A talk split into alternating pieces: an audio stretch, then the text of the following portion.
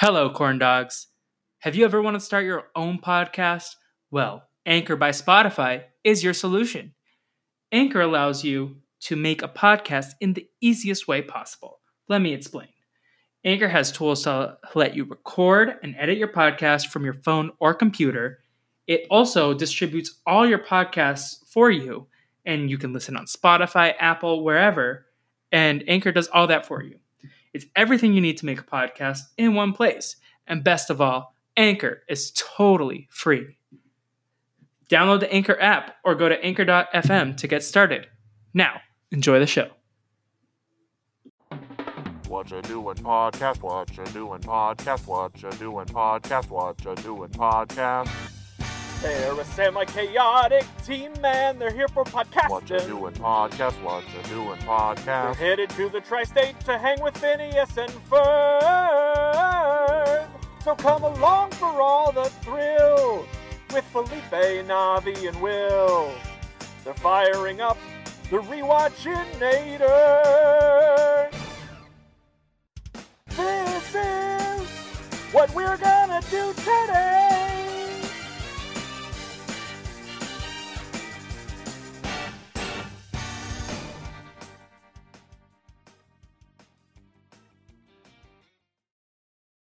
Welcome back, everybody, to What You Doing, um, a Phineas and Ferb rewatch podcast. I am Agent F, aka Felipe, and we got a great episode today. First, someone who would always beat me in a thumb war, Navi Ball. Navi, how are you doing today?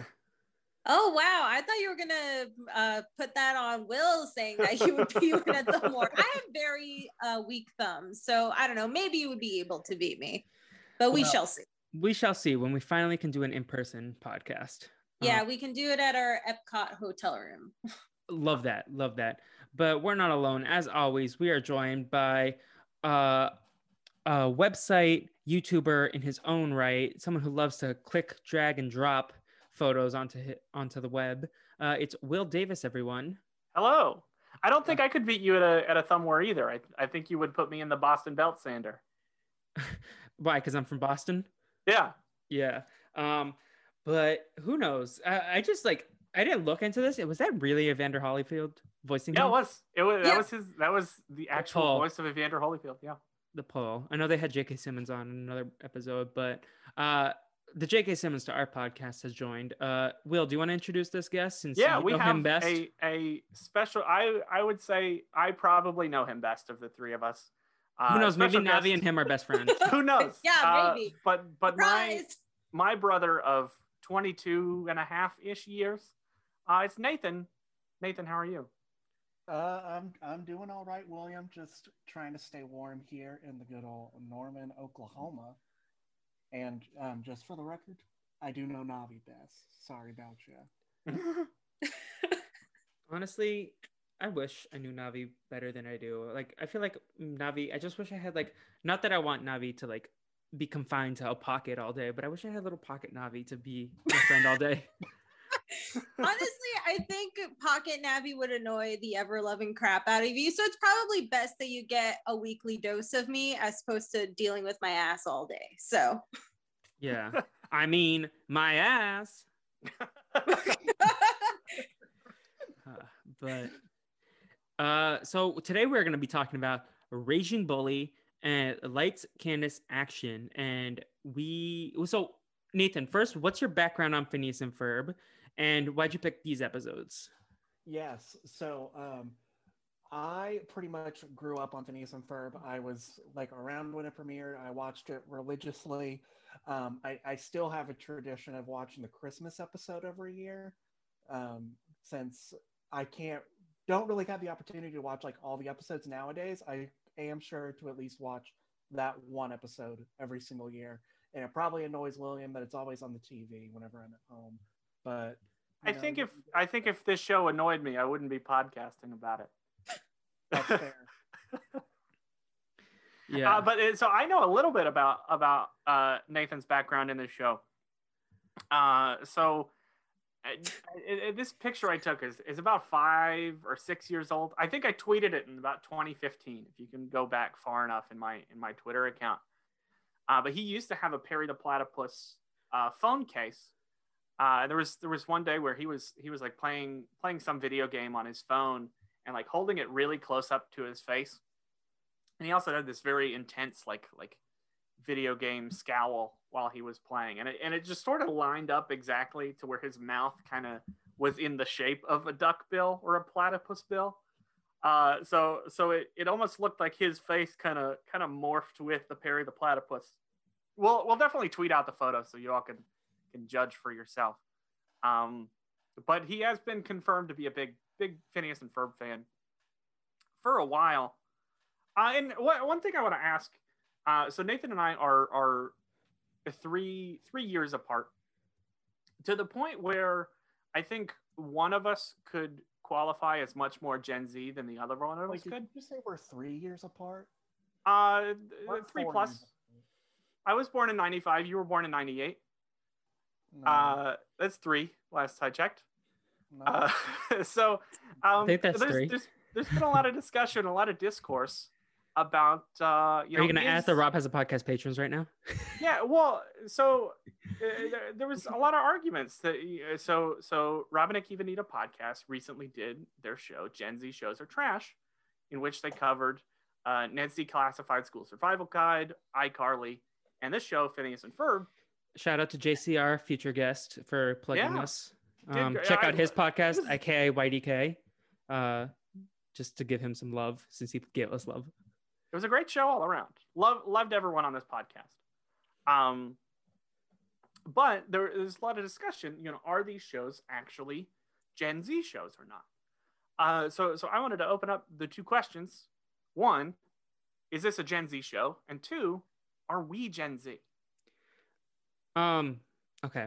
I will take this first. I'm actually going to be doing a more in-depth Twitch stream with Naomi Calhoun, who I just recorded a podcast with Hmm. uh, on her Hmm, podcast. Future network. guest Naomi Calhoun. Yes, future guest as well. Uh, in two weeks, I think. Uh, but I was on Mike White was robbed with her. We talked about why Abi-Maria is a good Survivor player and is not just a great Mhm. character. Oh. Uh, and uh, uh, she's actually organizing a Twitch stream to like discuss this, and she's gonna do like this whole like breakdown, like is this Gen Z or is this millennial? Um, and I think that the Wikipedia definition of Gen Z begins at 1995. If you were born in 1995, you are Gen Z.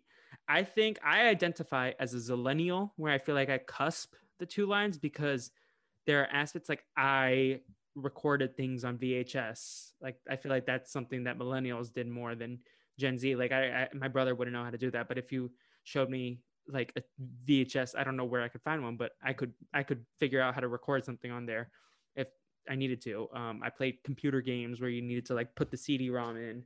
Um, so I feel like I'm a zillennial, but I think distinctively, Phineas and Ferb is a Gen Z show, as is Ned's Declassified. Those were geared toward like maybe older young millennials watched it, but if I think they were geared towards people. If Ned's premiered in 2004, I think they were geared to like nine to 13 year olds. And so maybe like some millennials caught it, but Gen Z starts 1995, 2004 is nine years later. But iCarly and Phineas and Ferb are definitive Gen Z shows. Yeah, I think I'm I'm in a similar boat where where so I was born in 95. I identify more with traditionally millennial things. I would call myself a millennial. And I did watch the show when I was a kid, but I do think it's a Gen Z Gen Z show. Yeah. I hear a lot of people. because I, I, we we said like in the first episode, you know, I didn't finish this show whenever it was. I haven't seen all of the show. Yeah, no way Um, millennials, like traditional millennials, have seen past like season two at least. Like, Yeah, Mhm. so I, I I I would call this a Gen Z show. I know a lot of people say, like, especially in America, like the line is if you can remember the events of September 11th, um, then you're like a millennial. And while I can't remember that day specifically, I can remember like days before it. So, uh, like I remember my third birthday, which was two, no, I can't math, a year and two months before it. So, um, like I can remember events around it, and I just don't remember that specific day.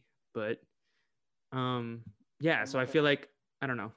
That's like it's it's a weird debate. Like generations is weird. I can't even remember the events of February 14th, 2021. So, I mean, like, I I remember a lot of people were posting on social media about their love while I ate chips. That's all I remember. Sorry, I cut you off, Nathan. Oh no, you're fine. I, I was just saying my memory's terrible. So like I, I couldn't tell you what I even had for dinner yesterday. So like I get I guess for me that is definitely not a good um milestone to check which one I am. yeah.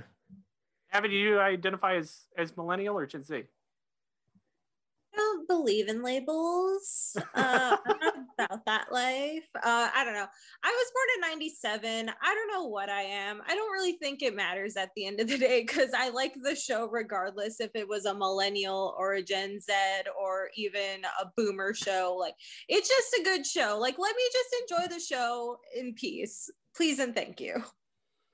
Yeah, it's the thing. It at the end of the day, it doesn't matter is this a Gen Z show or is this a millennial show? What matters is it's a show that we love and we love to watch.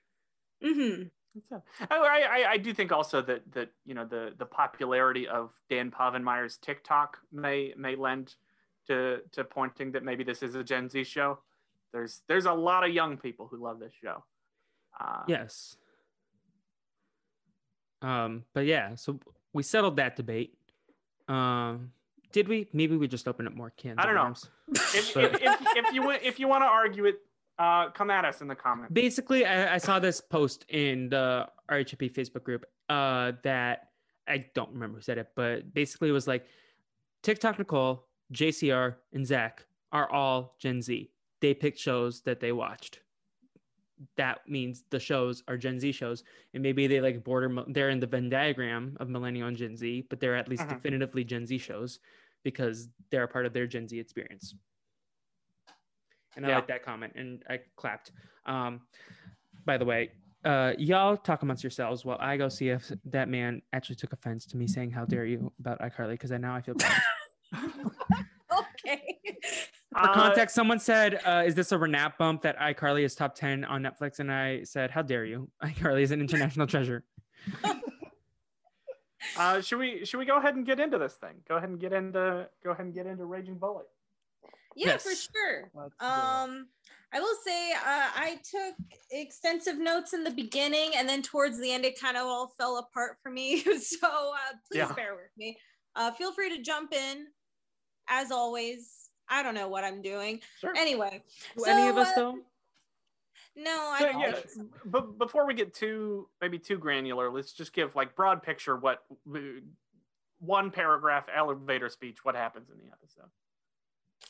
All right. So Candace, Phineas, and Ferb go hang out at the mall because their mom is a part of a jazz uh, trio, which they're performing at. And uh, they finally, uh, Phineas and Ferb finally uh, get, I guess, bullied by Buford. And we also get a Baljeet sighting as well, by the Th- way. This, this is the first time we see Baljeet. My OTP, Yeah. Buford and Baljeet. well, we'll Convince into me that. that they're not a romance. Like, I'm sorry, they are a ship. We ship here. Yes. Well, we will track that Wait. as we go along with the show. Wait, before we Um, go any further, can I ask, like, not to put you on the spot, but like, Navi, like, Baljeet is obviously a Mhm. brown character. Like, did you identify with him as a kid? Um, or I don't know. I can edit I this mean- out. I didn't mean to put you on the spot or anything. No, no, no. I don't mind at all. Um, I mean, there's certain aspects of him that I identified with. Um, I definitely didn't study as nearly as much as he does, especially Yeah. over the summer. Uh, I guess the one gripe I have, I, especially in just like with uh, South Asian characters in general, is that they usually tend to have an accent. I'm like, not Yeah. all brown people need to have like an Indian or Mhm. Pakistani or what have you accent. Like they can just be a have a like a, a Western accent. Like that's totally fine.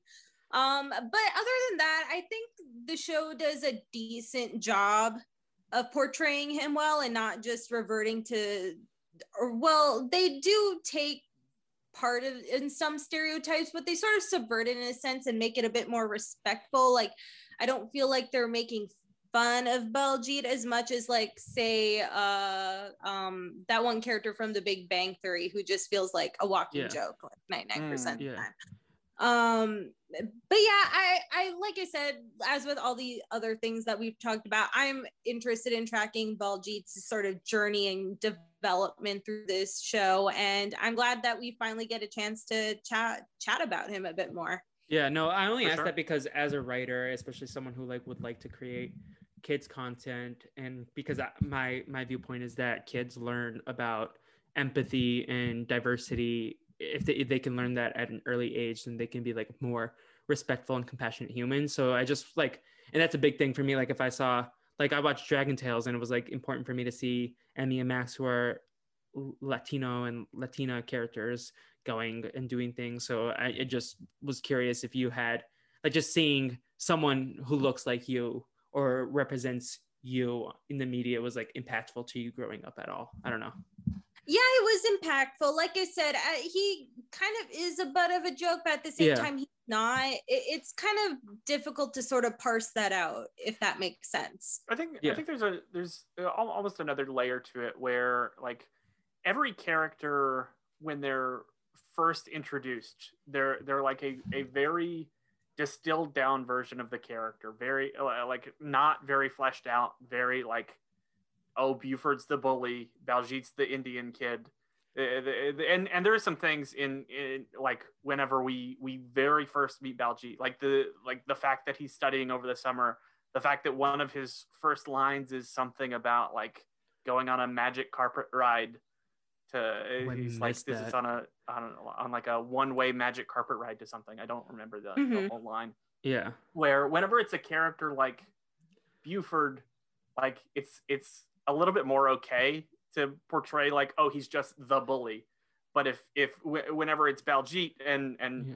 I don't know so, some of these like like very distilled versions of of Baljeet are are I don't think they would be made in 2021 Yeah. No, I- and I, like I think they would be handled with a lot more nuance now and and especially as they go through the series it is handled with a lot more nuance that, Yeah. that but but whenever we first see him there's a little bit that is that is kind of uncomfy to watch No, for sure. And like Navi said, like there's there's ranges to the depiction of like different uh ethnicity and diverse groups on television. Like in terms of my example, sometimes you get Emmy Max, sometimes you get Dora the Explorer, sometimes you get Gloria from Modern Family in the Mm. Latinx character range. Um, so it's like in terms of the kid show, I like I think Isabella is also Latina, so I, I guess we can track that from my perspective as well. But it's just Mhm. interesting to see um what they do, and I think that's going to be interesting to track. Um, Yeah. Sorry to put you on the spot earlier, Navi. I, I No, no, do I don't Yeah. mind this at all. This is Yeah. great. Sorry and, All right. and sorry to interrupt right away of our our people don't know what happened in the episode yet Yeah, sorry. well, I don't know. fine. Let's just get right into the sometimes things are important Yeah.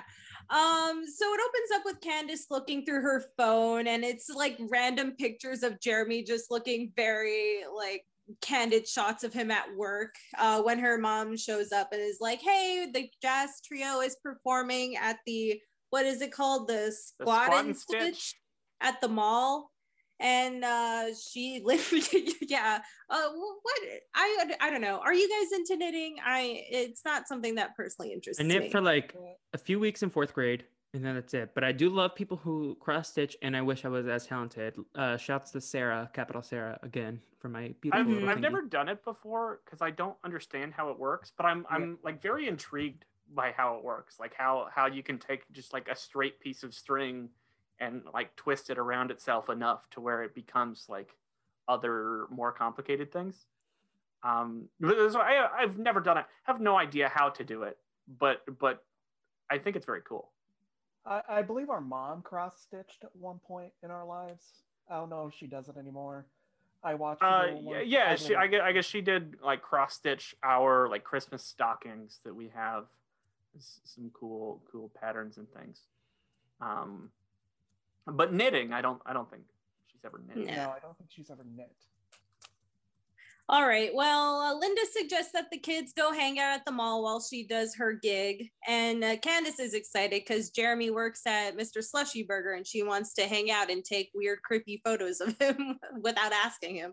Which, by the way, uh, can we just talk about like, look, I love Candace, but this is like crazy. Am, am I insane? I don't It's like it pretty at all. creepy. yeah, it's Yeah. It, it's Except the it's one like- time that he poses. I feel like that would have been okay. But Yeah, um, I mean, I mean, I mean, there was definitely uh, you definitely had that one point later in the episode where he's definitely posing for the picture, um, and and to some extent you can you can almost give her like some bit of a pass because she's just like an obsessed teenager. The, the- you know, this is how teenagers are. Um, but no, it's very it's very creepy. Uh, like like it's it's uh, uh, many of these pictures seem to be seem to be taken without his consent, uh, and she like blames it on other things. Uh, so yeah, yeah, I, I'd say it's it's definitely uh, on the scale in in terms of being problematic. The man Yeah. just doesn't do his job. Yeah, especially like at work. If someone were to take a picture of me while I was at work, working like yeah, a retail job, I wouldn't be about that. yeah. No, and there's like jobs that it's like at least uh I've been I've worked in the TV industry very briefly because pandemic, but um like the one of the first things like everyone tells you is like don't take photos with celebrities when they're on, on set or with you. Um like be very respectful, like don't go bragging because then that's like how people get fired. Mhm. um so just like she also has a ton of pictures of him too. Like we Yeah. we see later in the episode. what is she that, like, using that for? it's it's so many that uh like it, her her phone is like 99% full that she has to decide between taking another picture of Jeremy or taking a picture of Phineas for evidence. It's like Yeah. that's that's too many pictures at that point. Very much so. Um, but hey, maybe she needs it. Yeah, well, they're at the mall now. Linda is talking to the crowd, telling them to watch out for the crazy freeform jazz. Um, yeah. But I thought this was gonna be the the parsnips episode. I'm like, wait, but JCR just talked about that, and that was like episode eight. But when she mentioned playing jazz band or whatever, Mhm. yeah, well, we'll get to that when we get to that. Um, I guess it's more of a of, of a continuity thing that we just know that this this jazz combo that Linda is in is sort of a long-standing thing. yeah, Yeah. Well, Candace gives the boys some money and tells them to meet her back at the cafeteria or the food court while she goes to like harass Jeremy at work, I guess. Yeah. Um, and then Phineas asks where Perry is. And then we get into where's Perry? is this the the vending machine one? Where he- Yes, it's the- with this squeaky slide that needs to be greased. yeah. Yes. Yeah, And and, did anyone notice who? Oh, sorry, Nathan. Go ahead. It also has like a foot scanner at the bottom that Per- Perry like puts his foot up to it and scans it, and that gets the door to open. I Like, 100 what- percent what kind of- expected him to jump into the little um pull thing. What's it called? The, the, the where you get the snacks. door? Yeah. Um, but did you did ever anyone notice who we got our first mention of? Oh yeah, they mentioned Carl. We don't actually see. Carl, We see his hand. but they uh, yeah, we see his hand, but Yeah. but yeah. I, I also thought it was it was a funny little bit where where like Perry's going down the slide and he's got like his arms crossed over his chest like a like a lifeguard will tell you to do at a at a at a swimming pool. Yeah, Mhm. Which like we'll a do when we go to Disney detail. World. Yeah, Yeah. exactly. Yes, Nathan's invited to our Epcot Disney World adventure. All of the Nice. guests are. Um, yeah, and also the slide wasn't looped up properly, so that was a thing as well. Uh, and Major Monogram tells Perry that Doof brought uh, four helicopter blades, 24 balloons, and 6,000 light bulbs, and that uh, Doofenshmirtz is at an old cake factory. Uh, so there you go. Um, yeah, Carl mentioned. Okay, so let's move on back to where Candace is. And Candy go- Candace goes to Jeremy and takes like a really creepy photo. She's like, "Oh, my phone is ringing or something," and then she takes a picture of him. Also, she takes the picture like she has the flip phone, right? And Yeah. so she takes At least it. for her Tumblr. She has a Tumblr dedicated to Jeremy pictures. That's kind of creepy. Uh, it's also kind of hilarious. Um, but she takes it weird, like, because aren't the flippy phone parts like you can take it like with the buttons facing you, but she does it facing it away from her. I don't know how to explain. yeah, it's, yeah, it's like it's like she's using the the self-facing cam instead of using like the the back-facing camera like like you would if you're taking a picture of something else. She uses like the selfie camera, except like turns it around and uses the front-facing camera to take a picture of Jeremy. Yeah, very odd decisions by Candace. I don't understand her this episode. Yeah, she's in love. That's I don't I don't know that she understands her decisions. She's got a one-track mind right now. Well, whatever. Uh, Well, Phineas, while she's doing that, Phineas and Ferb are seeing how long it takes for the top scoop of their ice cream cone to melt and hit the table. And that's when we see Baljeet for the first time. Love it. Love Baljeet. And this was like, no, Buford has talked before. I was going to say this is Buford's first like dialogue, but no, he's talked before. Um, I love the progression of Buford as a character because like he's just like the he like he becomes the bully for everyone, and then later by the end he's like, I will mess you up, but only if you mess my friends up because like he's loyal and he'll defend them, but like he's not afraid to get down and dirty, but if only if you attack his friends and his Uh-huh. squad. We got some Mhm. really good feedback this week uh, from Giovanni, who who compared Buford to Harold from Hey Ar- from Hey Arnold. Who like I had I had not thought of this comparison before before it was mentioned, but but it, it's a, a very good comparison. That these are both like originally introduced as like bully characters, but then sort of the longer the show goes on, you find out that there's there's sort of layers to them that they they uh, turn out to be you know uh, sweethearts whenever Mhm. they need to be that they they just sort of have like this tough exterior to them And a, less, Um, a much less toxic start than Karofsky from Glee. yeah uh, but uh, yeah I, I think it's a, a, a really good comparison this, this harold from hey arnold to, to buford Yeah. I was confused Harold um with not Buster. Who's the guy from Arthur? The dog, the pug. um Billy, not Billy. oh oh yeah i know who you're talking about Arthur. uh, uh, is his name like like i want to say ernie but i don't think it's ernie oh, Binky? i'm gonna binky oh man i feel Ooh, bad for not knowing that yeah. I, I I feel like Buford and Harold are in the same mold as Binky. yeah Yeah. Yeah, Stand so DW for Kirsten.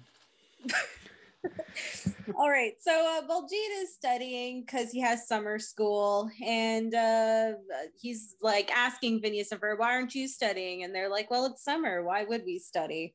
And I guess that's when Buford arrives and sits on Baljeet and like What? tosses The his homework, disrespect. Tosses his homework aside, takes his drink, and then Phineas is like, "Uh, I think that seat is taken." And then Buford's like, "Actually, this entire table is taken. Get lost." I was appalled. The gall, the nerve, the cheek, the the gumption. No, let's uh, talk amongst yourself. I'm gonna find the quote.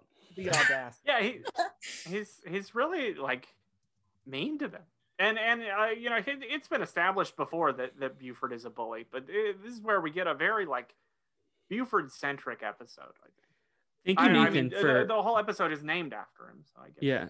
Thank you, Nathan, nathan, for is the that why you wanted to do this episode because you're a bully Wow. Speaking of the cheek, the nerve, the gall, the audacity, and the gumption, that was a shot. No, no, I'm here for a conspiracy theory. Not gonna lie. Um, we'll, we'll get into What's your that conspiracy later. theory? Um, well, we'll we'll we'll get into it later into the episode because it has to do with Doofenshmirtz. So, um, here for the backstory. I'm here for the backstory. Is it that Doofenshmirtz is Jesus? Nope. Okay. Allegory for Jesus? No, okay. Uh, But I can't wait to get into that in like a few minutes. Yeah, Um, so uh, Phineas accidentally drops his uh, bottom scoop of ice cream onto Buford's lap, and when he stands up, everyone in the food court laughs at him, and he takes very much a lot of offense to that. Is very humiliated, and he then does not take challenges. this well Yeah, and then he challenges Phineas to a fight. But then the most random cameo ever happens with Evander Holyfield showing up, being like, "Don't worry, Phineas, I will train you." Yeah, Yeah. and, and uh, funny thing about uh, uh, Evander Holyfield. So one, it is actually Evander Holyfield's voice. Uh, but two, you can see in his little animated character that he has a bite taken out of his right ear from Oh, like the, the time in real life where Mike Tyson bit his ear off. I did not catch that. Wow. Yeah. Uh, yeah. So so so you know, Buford says like, "Hey, we're gonna fight outside of the back of the mall at three o'clock, but don't be late. My mom's picking me up by four. So like, Evander Holyfield offers to to help train Phineas for this fight. Yeah. Yeah, uh, yeah, and everyone's on board with this except for Isabella and Baljeet. Isabella because she doesn't want Phineas to get hurt, and Baljeet because he's like, "Do you remember the last?" Or no, I think this was Isabella. Isabella who said, "Remember the last time when someone fought Buford and it cuts to like a some poor kid with like a toilet on their head." That traumatized me, and I did not like that. it's like, at "You all. won this round, Buford." I did not like that at all. Uh, and then I guess this is where we cut to like the one song of the episode. He's Yeah, a it's like- bully. It's like a montage, kind of like the Rocky scene where he's like Mhm. training and everything. Um, but he's a bully. Are we gonna rank this song? Oh yeah, this Okay. this song this song will rank. This Okay, is maybe just the only song we'll rank in this episode. Yeah. but it, yeah there's there's a lot of very cool imagery going on where where they're like they're they're training for this fight and and buford is in this gym that's called like wedgies the gym for bullies Yeah. Yeah. The one employee looks very like alert and like Yeah. very terrified. Yeah, but this was literally the Rocky montage done Phineas and Ferb style, um, Yeah. with like the training and stuff. Um, like phineas is like running up the escalator like like Rocky In the mall? running up the stairs in the mall. Uh, but the, the- the, the the other really funny thing is like because in in like Rocky you've got the scene of him punching the meat, and and here you've got Buford punching like big things of meat like Rocky would, and then it cuts to Phineas and he's punching just like one chain of sausage links. It's like this much smaller thing of meat. yeah. My, my my thought is, what kind of butcher would just let some kid come into his store in the mall and just start beating his meat? Whoa. So, I thought we decided after a couple weeks ago we were we were going PG. I, I mean- for that episode. I didn't agree to that. Look, it runs in the family. Will said that Perry eats ass. Nathan Yeah. says some kid beat a butcher's I mean, meat, what, it know? depends on each episode. I feel like we'll take it an episode at a time. Yeah. Mhm. you know. Also, like, I feel like if kids are gonna skip certain episodes, this might be not because of us, but I feel like this is kind of an not memorable episode, and we'll get to it in our rankings. But like, kids are gonna want to hear the Getcha Getcha Goo episode or the um or the Swinter. But I don't know if people are coming in to see the Thumb War, although they're missing out on great content because Nathan is a star, and people w- should cry if they don't hear that. Thank you. Right. Well, the song's over. Yeah. Sad, sad, sad. Is this where we go to affairs. Doofenshmirtz? I'm so excited. Uh, well, the fireside girl, I believe Oh, yeah. Millie hands out the uh, brawl at the mall flyers, and then Candace sees one, and then she's like, "Oh, I'm gonna bust them," and then crumples it up, and I'm like, "Why would you crumple up the flyer? Did you not learn from the roller coaster episode? I have things to say. I have, I have Go off." things to say. Candace, my girl, my queen, we love you. We stand you. This is a pro Candace podcast. But what is the big deal of Phineas and Buford thumb wrestling? Like, why do you have to report? Why do you have to bother Miss Linda? She's playing her triangle. Yeah, She's like having a good day. What the hell is wrong with you, lady? we had we had this thing happen a couple weeks ago. Oh no, it was just last week where where Candace is like, "Oh, I'm telling mom," and Phineas is like, "Okay, tell her what." uh, well, uh, this is it, it's another like tell her what thing. It's like, what are you gonna tell her that Phineas is standing up for his friend getting bullied? Like that's Yeah. a good thing. Yeah. Linda did not even deserve. even better. Even if, if I was a parent, and I would I would much rather someone my child come up to me and tell me that my other child was standing up for his friend than I would them tell me that uh, my child is a pop star now. Yeah. Also, um, Candace, it's a thumb wrestle. Like it may might be one thing if Buford is beating the life out of Phineas, but my girl, they're literally playing. Um, I was gonna make a reference, but I can't remember. Patty cake. this is this is the other the other very good good subversion of this episode because you know Buford says, "Hey, let's fight out behind out behind the mall." You go through this training montage where it looks like they're just like doing boxing training. I mean, Evander Holyfield is there, but then whenever you actually get to the fight itself, the brawl at the mall, uh, it's just a thumb wrestle. Yeah. Yeah, well, whatever. Let's go on to what Perry and Doofenshmirtz are doing. So Perry walks into the abandoned cake factory where he's immediately trapped in like a vat of cake batter that Yeah. like emerges from the floor. And then Doofenshmirtz tells Perry that it's his birthday. So, you know, happy birthday, Doofenshmirtz. Hope it's a great one. Uh, 2021 will definitely be your year. I don't know. And then he goes on to say that uh, Perry will be trapped in the cake batter because the yeast will rise up and he will basically be buried alive in it. Talk about a Um, yeast infection. No, that.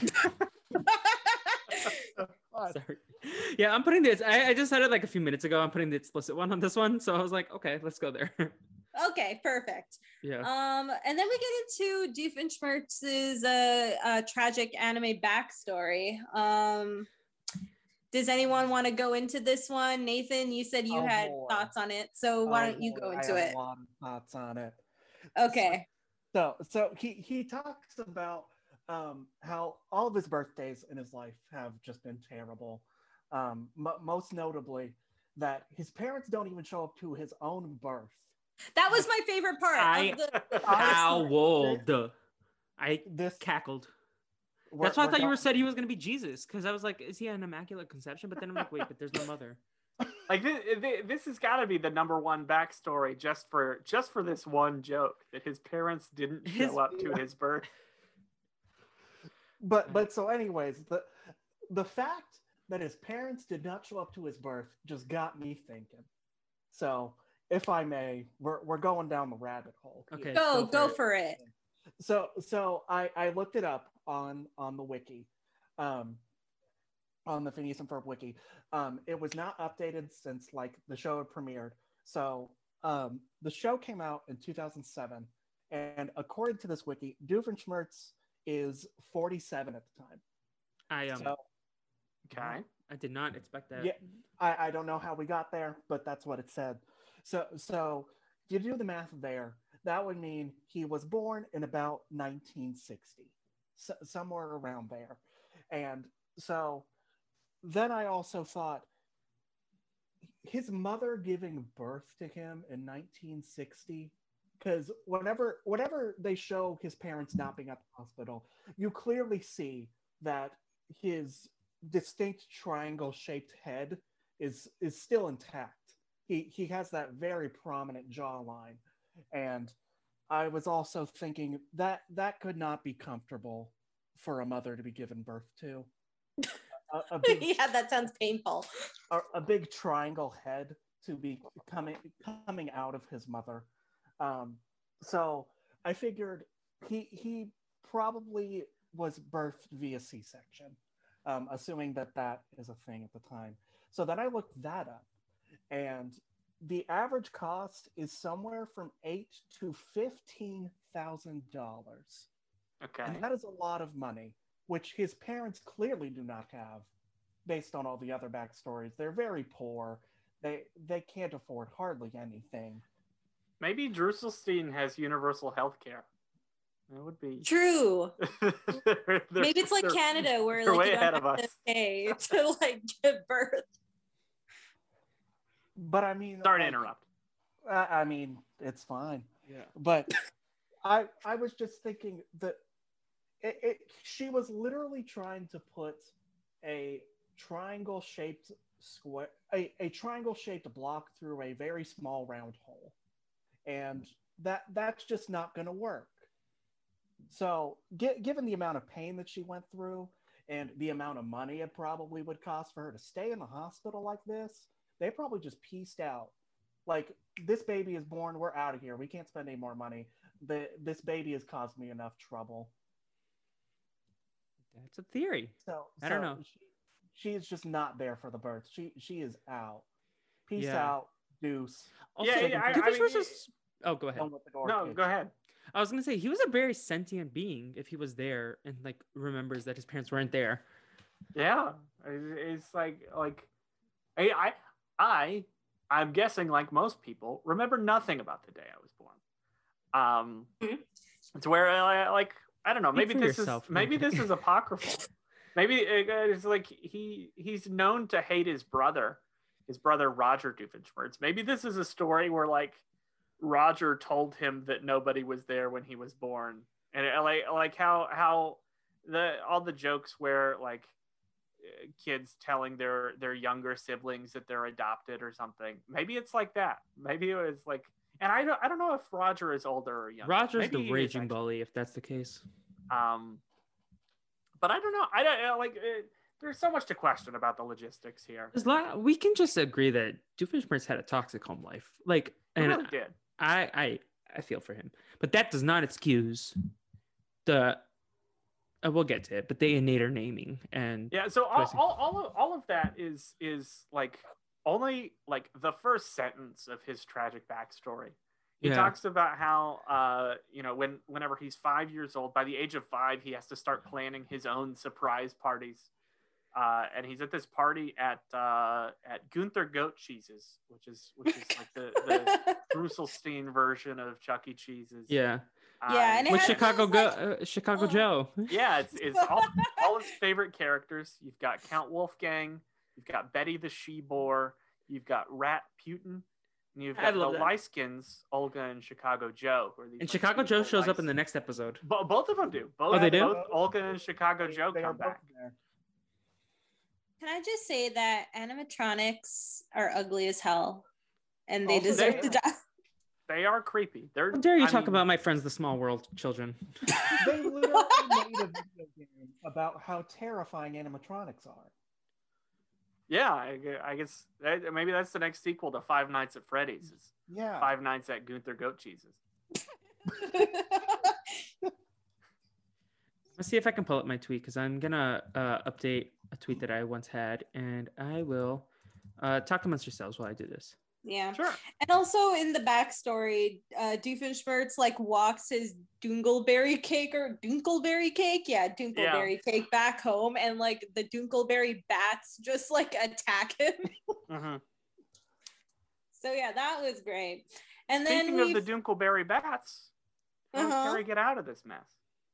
So uh, Perry uh, uses uh, the whistles that he has, a gadget uh, or pouch full of like different animal summoning whistles.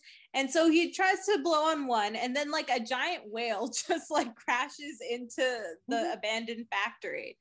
And he's like, "Oh, I swapped them out." And then he swaps them out, and then he gets the other one, and then he summons the Dinkleberry bats, and they like eat him out of the vat of of uh, batter, and then s- uh, send him up to follow Doofenshmirtz. Mhm. Um, I guess I guess we mentioned what what Doofenshmirtz's backstory was, but we didn't mention his evil plot for the episode. Yeah, so his uh, Doofenshmirtz's plot is revealed that he has a ga- an invention called the Slavinator, which Okay. makes the crowds uh, do whatever he wants, and he wants them to cheer him on for his birthday. And he also programmed cleanup so that he doesn't have to clean up his own birthday party. Will Can I talk Will, about this uh, quickly after yeah, after you finish your talk? Uh so he calls it the Slavinator, right?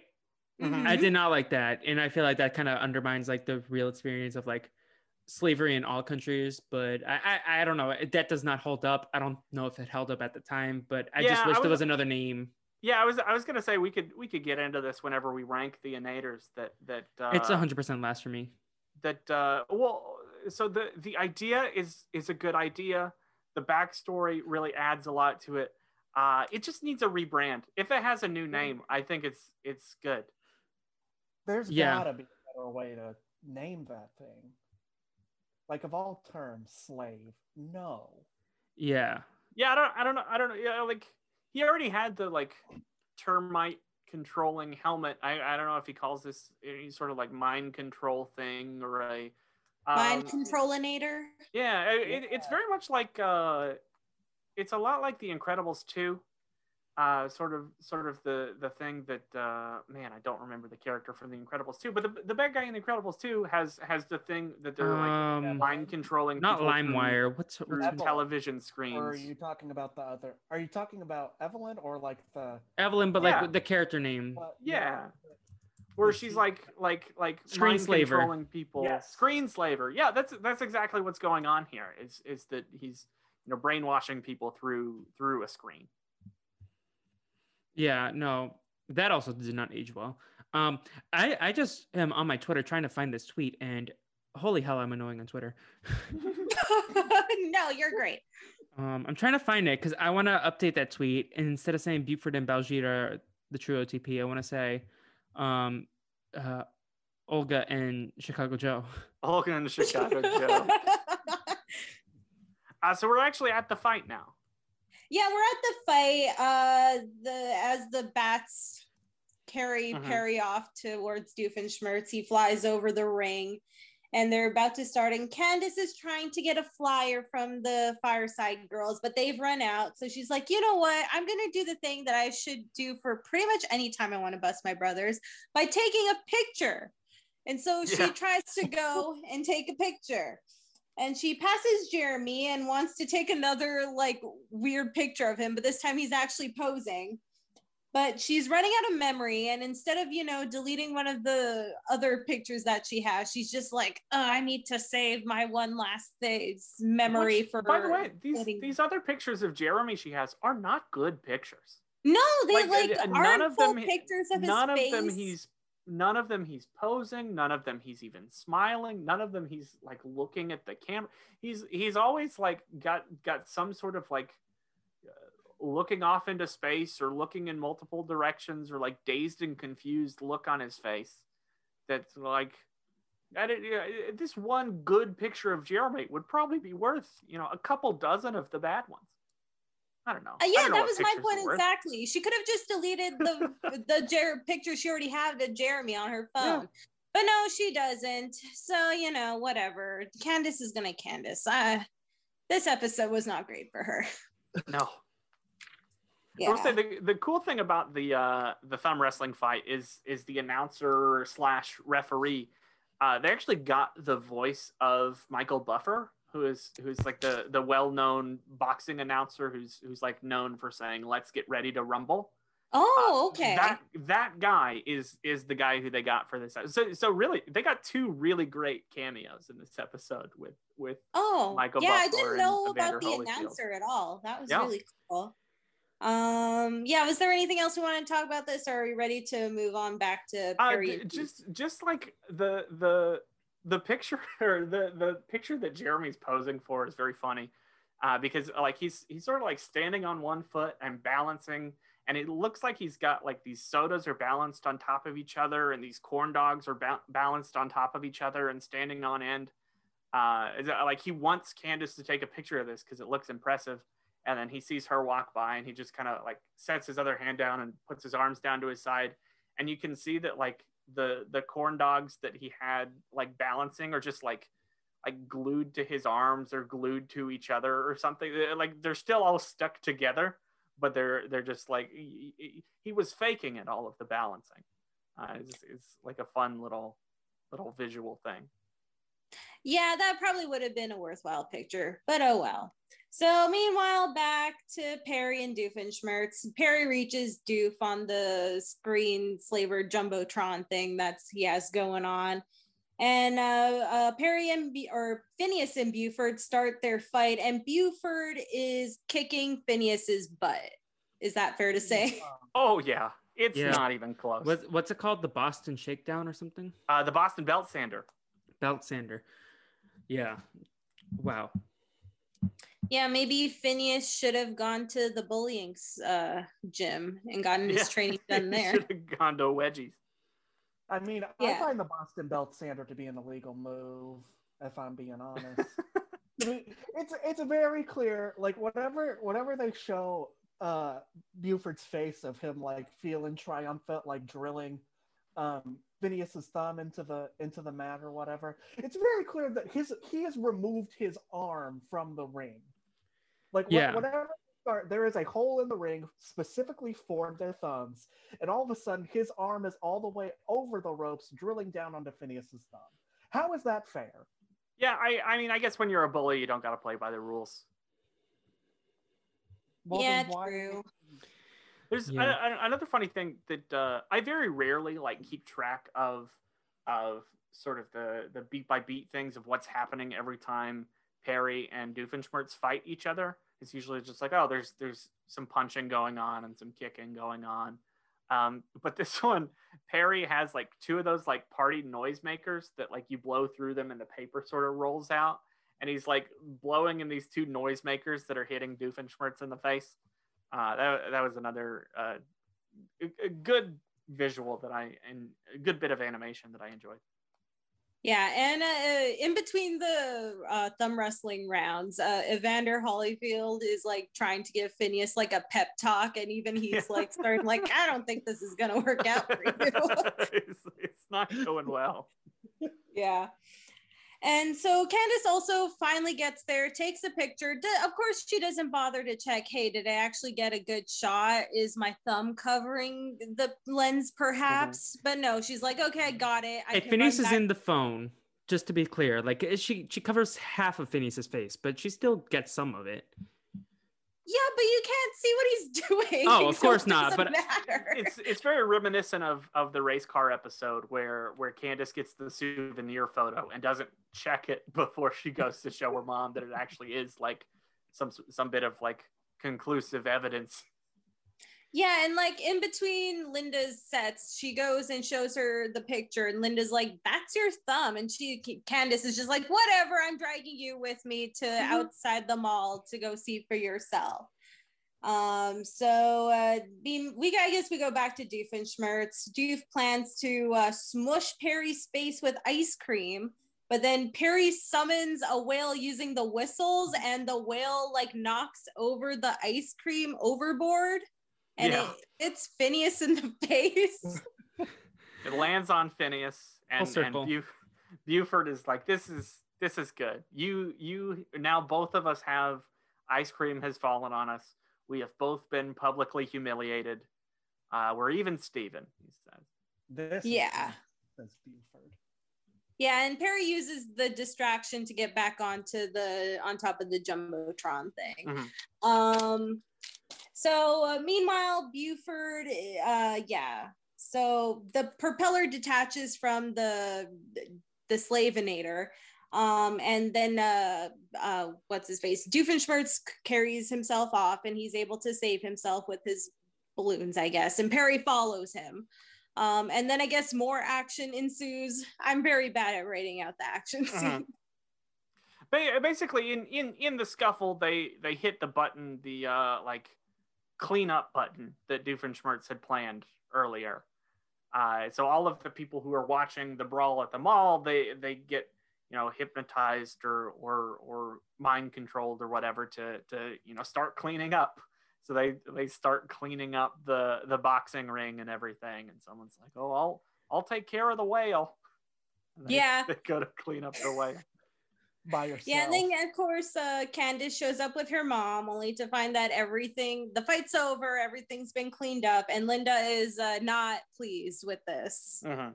So th- this is at least something I have written down on my on my Candace Gaslight watch for the episode. Uh, is is and and some of this is is partially her fault. Uh, the the taking the picture with her thumb covering the lens, uh, but also it's like the fact that people cleaned it up so quickly. I I think is one of the things where where we would normally track as as part of the Candace Gaslight watch here. Yeah, but honestly, this wasn't a bustable offense. She didn't. Not she really. didn't have to bust her uh, brothers every time. Like I think we'll get more into this as we cover more episodes, but not everything needs to be busted, Candace. True. Uh, anyway, Buford asks Phineas if he wants to do another thumb wrestling match, but Phineas says that, you know, we just do something different every day. We keep moving forward. Mhm. And then uh, Ferb says a line here, and I actually wrote it down. He says, Sharks have to continue to move forward or they're drowned. And then Buford takes offense to this, I guess. Yeah. It's like, are you calling me a shark? Yeah, and then uh, but Phineas Ferb uses some sort of like maneuver to like get to like I don't Like know. a like a nerve pinch or something like that. Yeah, mm, something like found his, that. and he like, pressure point. passes out. Yeah, and Buford passes out and he's like, Well, what happened? And then Ferb says, Well, he was all up in my face. And I guess that's the end of the episode. Yeah, it kind of ended Yeah. abruptly. It really did. Yeah. The the other funny thing I have written down is is whenever uh, Buford is like making up with with Phineas, he calls him Dinner Bell.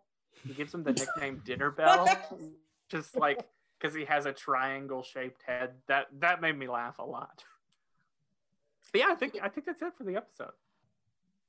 Yeah, This no. one had had like a lot more iconic things than I remembered it having going into it. I, Yeah. I, I if you had asked me before, I didn't know that this was Baljeet's debut.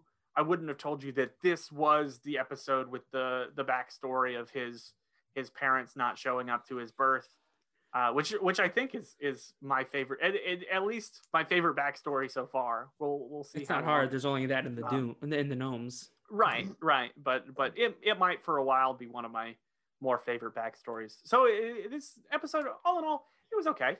Yeah. Um, but I what think you it had think? it had Oh. it had a lot of uh, iconic things in it. yeah. Mhm, for sure. But yes, I, I agree that this this episode was iconic. Um, hi- his backstory was absolutely hilarious. Yeah. Um, Mhm. I want to know who Definitely would the win. better the better part of the episode here is the is the Doofenshmirtz stuff. Yeah, that's easily the best part of Easily. the episode. Who would win a thumb more, Will or Nate? Nathan. I don't know if you go by Nate. Sorry, I got by Nathan. Nathan. Nathan or William? Who would win? Uh, I don't know. He he's very good at Mario Party, so I feel like he has the the hand I dexterity more than. I do. You have a wet thumb? a nimble thumb. Oh, Yeah, well, seeing as how I know Nathan the best out of all of us, I say he's got this in the bag. Thank Uh, you. Yeah. That's fine.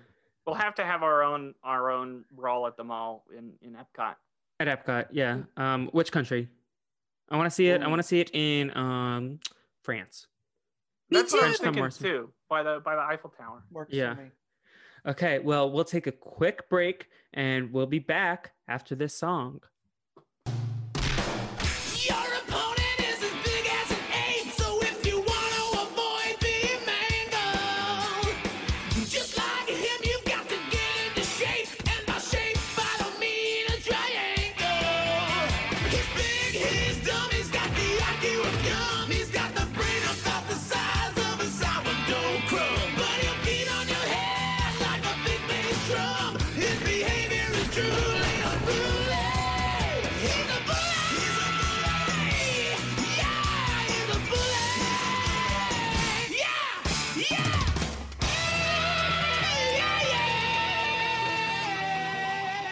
Yeah. Go. Brawl at the mall. Okay. Welcome back, everybody. We're going to be talking about uh, what is this? Lights, Candace, action. Lights, Candace, Lights. action. Okay. I've I've got a lot of notes on this, but I think it's I, I think there's even less in this, This episode felt like five minutes long. Not Yeah, It really did. Yeah. And and I I think I think it was actually longer than the other episode, but it did not feel that way. Yeah.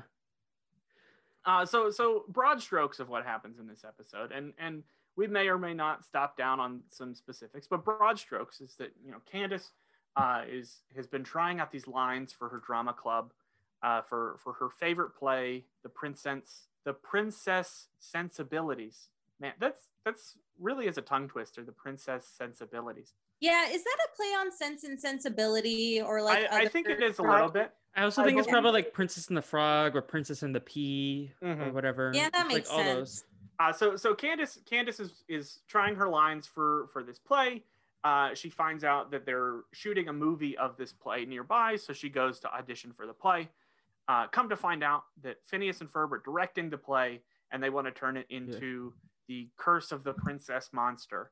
Uh, so she's starring in this in this movie about the Curse of the Princess Monster, uh, which is not at all what she expected the movie to be. Uh, and then and then at the same time, uh, Doofenshmirtz has has gone quiet. So so Perry is going to investigate Leave why. my man alone. He was just making some cheese. Honestly, uh, you know, Perry goes to investigate why Doofenshmirtz is so quiet. Turns out he's just trying to make some cheese.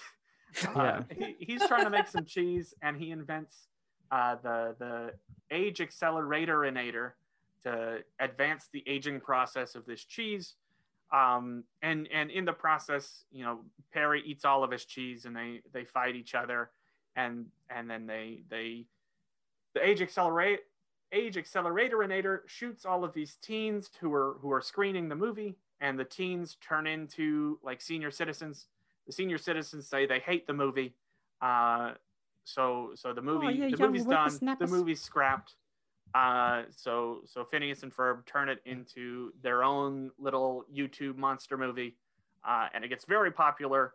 And people start recognizing Candace as the the swamp monster of Danville. And that's the end of the episode. There it is in two minutes. Yay! Woo, okay. What's it called? Uh, the we can- Aginator Age Accelerator Inator. Which is a mouthful. Accelerator Inator. This is this is uh, definitely one of the more like like ridiculously named innators where you or you can this is kind of where they start just adding innator to the end of everything Mhm. Yeah. which i think is is kind of iconic uh, so we can we can go maybe a little bit slower through it this time so so candace is is like reading these lines and these lines are are i think supposed to be almost like like shakespeare lines so Yeah. so her line she says to think to dream and whether 'tis nobler to love i know not.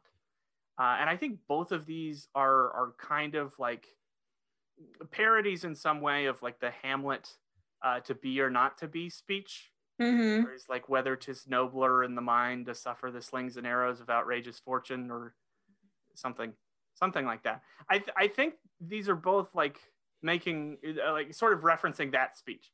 So it feels like a very sort of shakespearean play that she's that she's auditioning for Yeah, honestly, I don't remember any of the Shakespeare we covered. All I remember is in 12th grade, we did cover Hamlet and we all got assigned parts. And I was Rosencrantz, and my oh. best friend in class was Guildenstern. And then we both died. And we were like the best part of that class. Nice. Just We stand. I have a Shakespeare story. sure Ooh. I was in a comedy of errors and I played the nun slash I think her name is Amelia, the birth mother of the twins, um, of the, okay one of the twins or whatever. Um, and they made me a drunk nun and it was fun. And I had a southern accent and I was in drag and it was fun. Great time. One of the most soothing feelings is getting put stage makeup put on you. I don't know Mhm. if either of you like just soothing. You're just in the chair and maybe I was born to be on stage. I never I never have had stage makeup put on me, but I imagine it'd be like a similar feeling of like getting a haircut or something like that, or or like having someone else shampoo your hair. That is an incredibly nice. also feeling. a weirdly soothing feeling is when like the the doctor's like breathe in breathe out like and the, the cold tel- not Yeah. the telescope the third what's it called stethoscope. Stethoscope? stethoscope the cold thing is like on your body and they're like i don't know it just feels like soothing Yeah. i don't know is that weird whatever don't kink shame No, I know what you mean. Everyone's into something. Um. Okay. So so.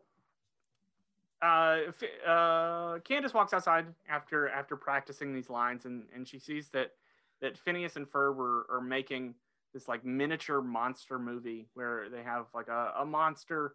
Uh, it, it- it's all like a very small scale. Like they have this monster puppet in this toy city of this almost like it's almost like they're trying to make like a small kaiju movie or something. Mhm. So this like Godzilla like character is is sort of terrorizing the city. Or maybe it's Yeah. a gorilla. I I typed in gorilla, but I think that's I, I think that auto corrected Godzilla. I think it was I think I typed in Godzilla in my notes. maybe you just misspelled nathan okay I came here. Nathan, a are you going to just not take that? no nathan fight back fight back we can here here's my thumb. I haven't had dinner. I'm tired. Oh, okay. I You're won. talking away from the mic. I can't hear you. Oh well, I won. okay Okay. I, I don't know why it didn't pick me up. That's great. Uh, so so Candace she she goes to to um well they they find out that uh, that uh, the movie's being shot downtown. They're- shooting the movie version of this play that that Candace loves. Uh, so she she just like wants to go and see if she can be in the movie. Just like talks to the producer of the movie and was like, "Hey, I want to be in your movie." And he's like, "Well, well," he's like, "Well, my lead actress just quit, so we do need someone." So she she reads the the only two lines that she knows. He's like, "Well, you already know your lines." But Uh, she'll Yeah, still she'll work for free, right? Yeah, Yeah, which is like a terrible idea. Literally- like, really is. Get the union standard, lady. You are an actor, Screen Actors Guild. That shit. Sorry. Ooh. yeah. At least get paid scale. yeah. But yeah, I wanted to talk about that too. That she, that the director's like, well, you do know your That is line." child. She said, she said two lines. She What do you, She what only do knew two lines. lines? She. No wonder, no wonder the lead actress quit. You're an idiot. There's also like child laws, labor laws that he's not following. Uh, she should be compensated. Her mother isn't there, like for legal. Did she comp- even sign a contract? No, this Uh, was she probably later like does some. get a contract, but not at not at this point. Honestly, Um, this is a sketchy movie site. Like, It really is this is. like a commentary on how the Disney Channel original movie? Feel attacked. did did Ashley Tisdale do High School Musical for free? Uh, I Will hope she not. get paid enough? She deserves a lot of money for her work. Um, but uh, is uh, I feel attacked.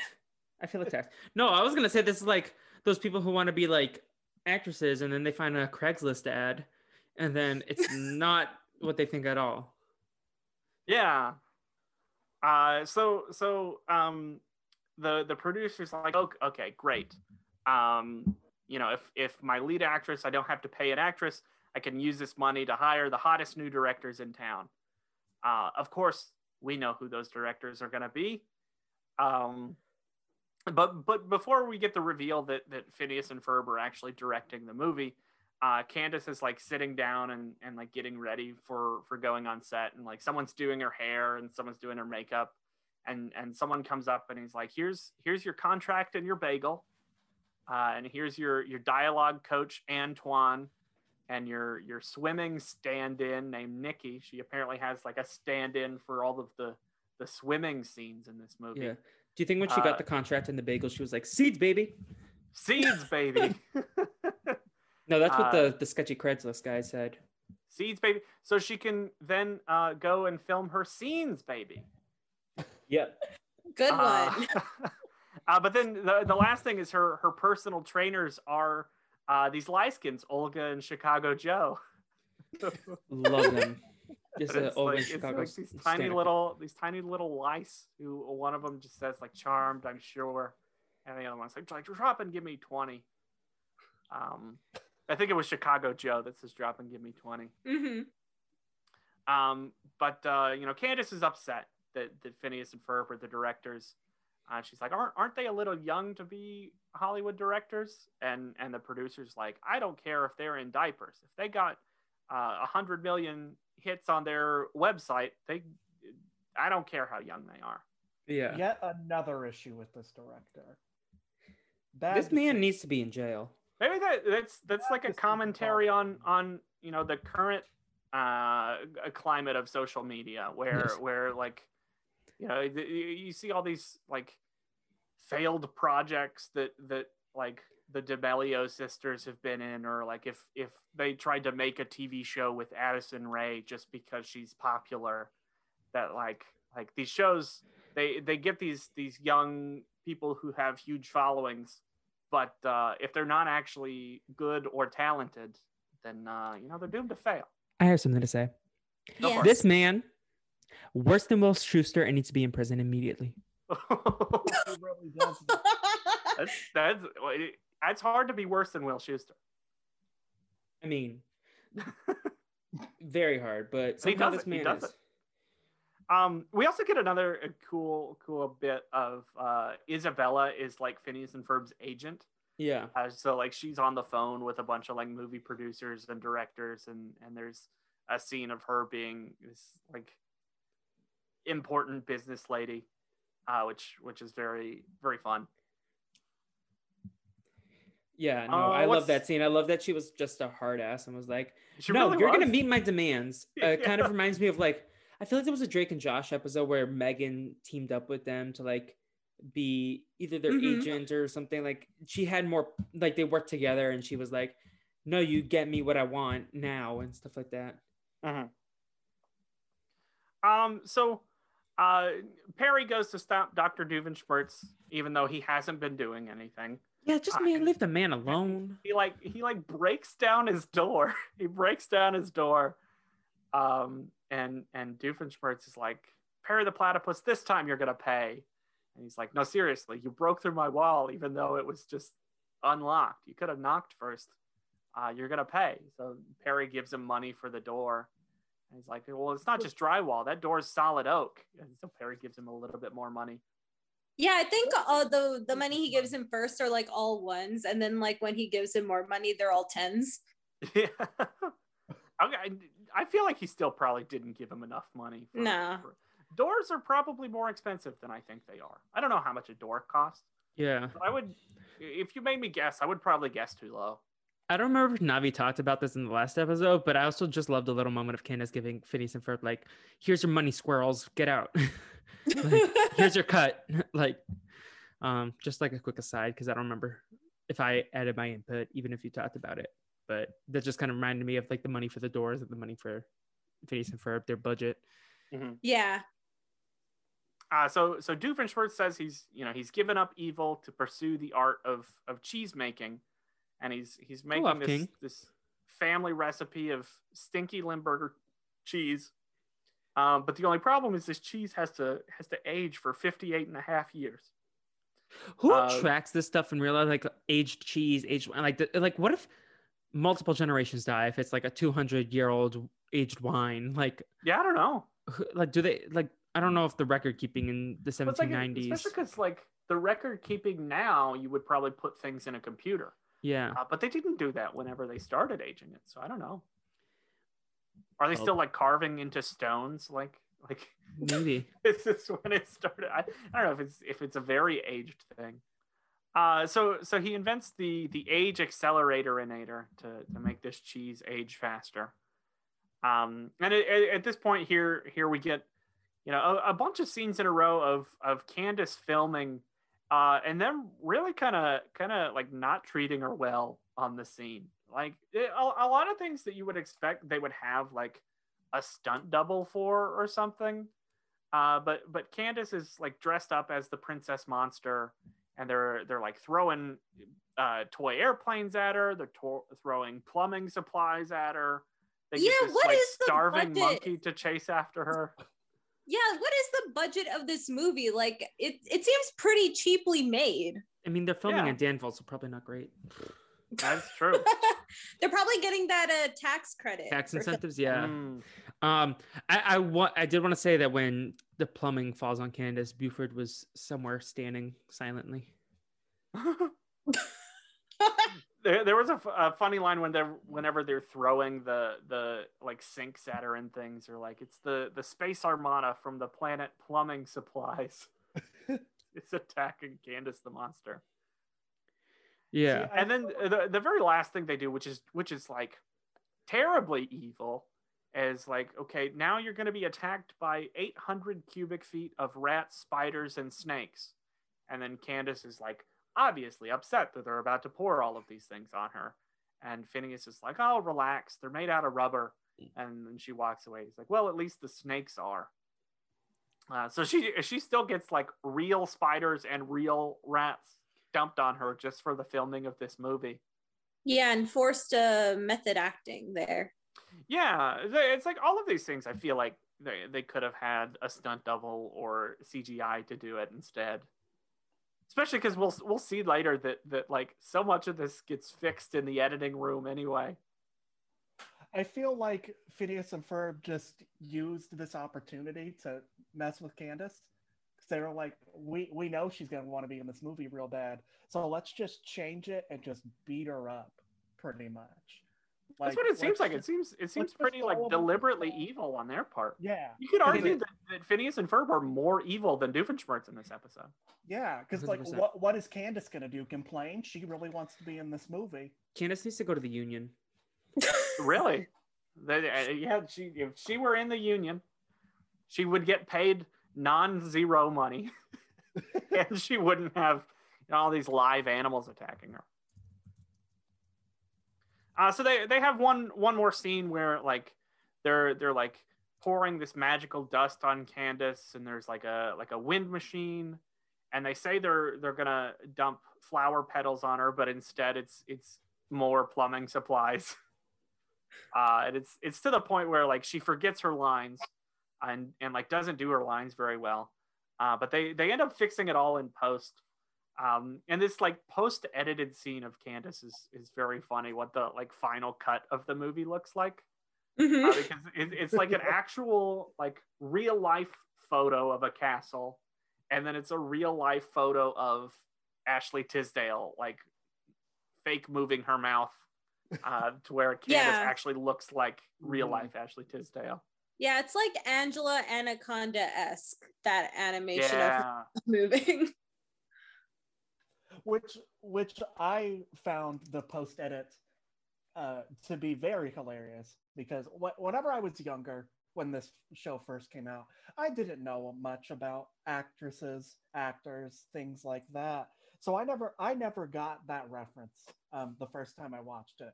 But them using Ashley Tisdale's real face, who is also the voice of Candace in the actual show, was, was such a great reference, and I thought it was hilarious. Yeah, that's great. Um, so yeah, they they fix it all in post. Candace looks like Ashley Tis- Tisdale. Uh, she really loves it. Uh, they're gonna go screen the movie. Uh, and they're they're sort of showing it to this focus group of teens. And he says, you know, a lot's riding on this. Uh, if if the audience loves it, we're good to go. If the audience hates it, we're cutting the movie. Uh, so this is this is where Doofenshmirtz and Perry are now fighting. Uh, Doofenshmirtz shows that the the age accelerator can work. Uh, he first does it like on this baby who's on a seesaw and turns it into this like giant baby. Um, but then he he does it on the cheese and he he makes the cheese and he's like, uh, you know, I'll I'll give Perry the platypus some of the cheese, um, but you know, be warned, it's really good cheese. You're you're gonna want to eat a lot of it.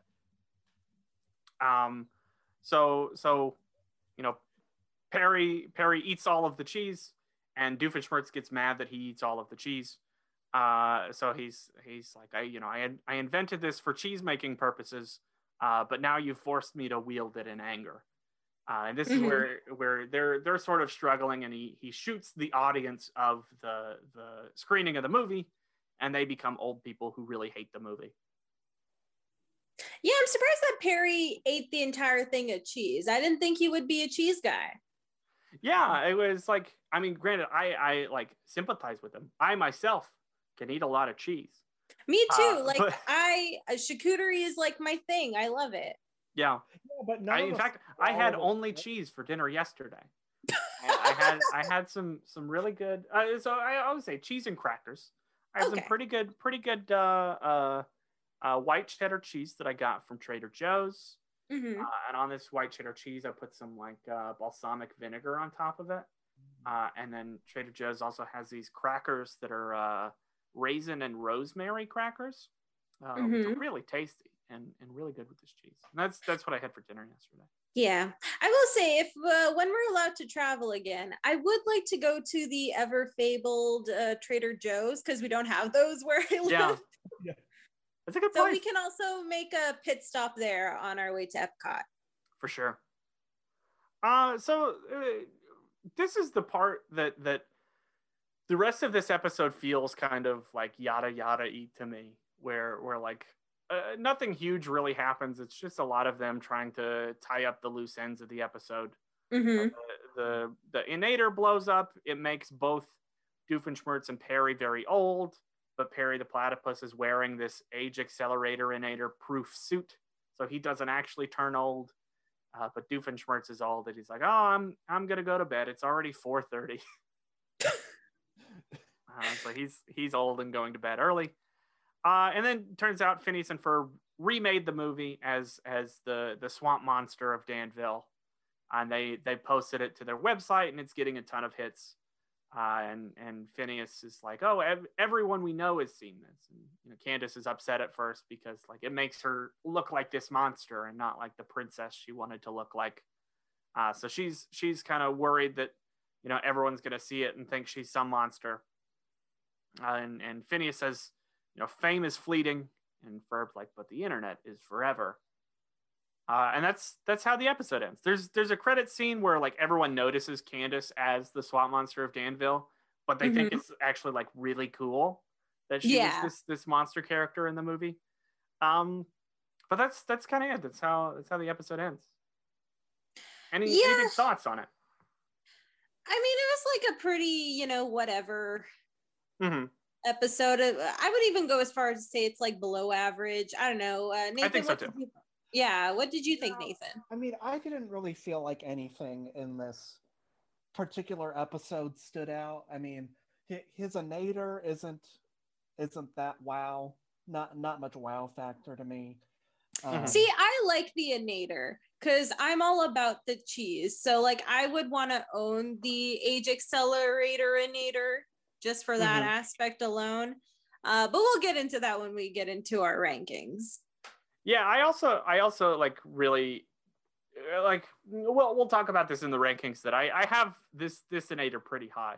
But overall the episode you know I I didn't hate it, but I, I you know it it was hurt by the fact that there wasn't like a song in it. It's one of the few episodes that doesn't have a song. Mm-hmm. Um and it's just overall kind of kind of meh. And and this this was another one that in in our feedback uh Giovanni said, you know, uh what what do you say? As as as for the episodes themselves, Raging Bully is better, but neither of these episodes would make my top Finny top fifty Phineas and Ferb episodes. I think that's that's a pretty accurate take. I think I think they're both uh, good episodes, uh, but maybe by the time all is said and done, maybe below average from from what we can see that Phineas and Ferb can do. Yeah, I agree with that as well. Anything else to add, Nathan? I mean, like, I, I I totally agree because like neither of their um big things that they're gonna do today, or like they're they're two things that they do. They're they're not that incredible. Like they're they're not going out of their way like building a roller coaster or making a beach or becoming international superstars.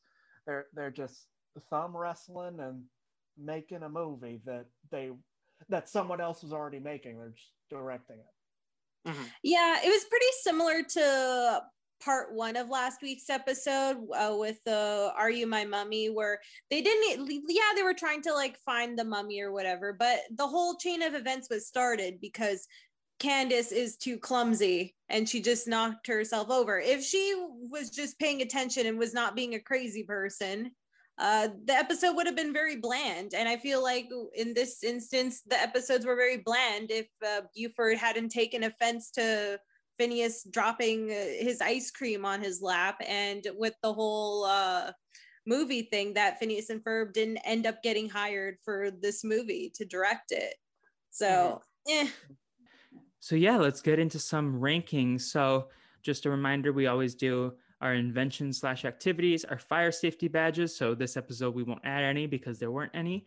Um, innators, doof backstories, songs, and episodes. So let's start with um, let's start with the inventions and activities. So in this episode we had our thumb war and our making a movie. So Yeah, who wants to go first?